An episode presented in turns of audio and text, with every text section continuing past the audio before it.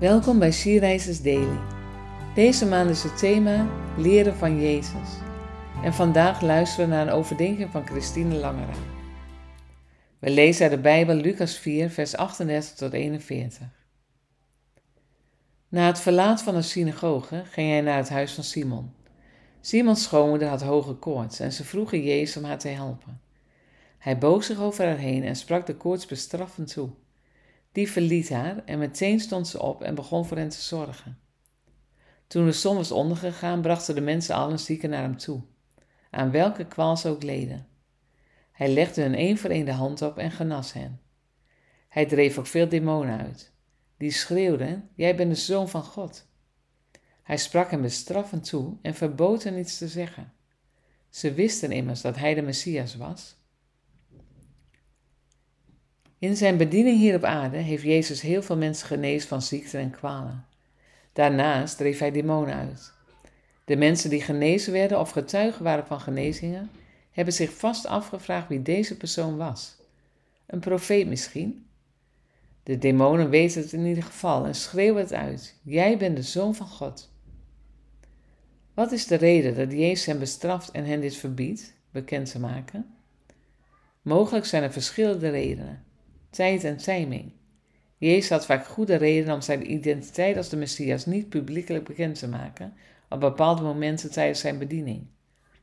Het was nog niet de juiste tijd voor een openbare aankondiging van zijn ware, volle identiteit. Het zou tot ongewenste verwarring en onrust kunnen leiden onder de mensen. Een andere reden is de verkeerde motieven. De demonen die Jezus als de Zoon van God identificeerden, deden dit niet uit geloof of eerbied, maar eerder om hem te bespotten of zijn bediening te verstoren. Ze probeerden mogelijk verwarring te zaaien onder de mensen of hem in verlegenheid te brengen. Jezus wilde niet dat zijn messianiteit op deze manier werd bekendgemaakt.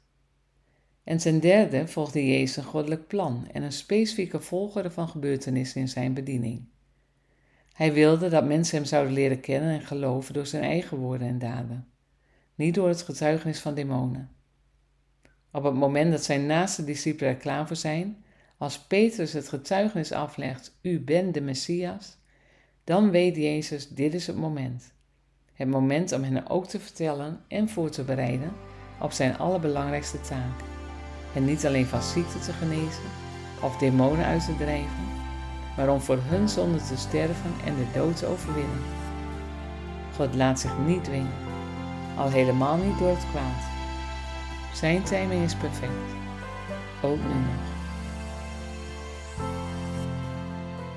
Vind jij het soms moeilijk om zijn timing af te wachten? Laten we samen bidden. Heer, u bent almachtig, alwetend en zo ver boven ons verheven. Uw plan is wijs en goed. Ook uw plan voor mijn leven. Leid mij, Heer.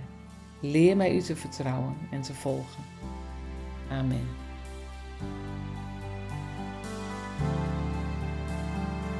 Je luisterde naar een podcast van Sierreizers. Sierreizers is een platform dat vrouwen wil aanmoedigen en inspireren om in hun christelijke identiteit te staan en van daaruit te delen met de wereld. Wil jij onze missie steunen, dan kan dat door de vindbaarheid van deze dagelijkse podcast te vergroten.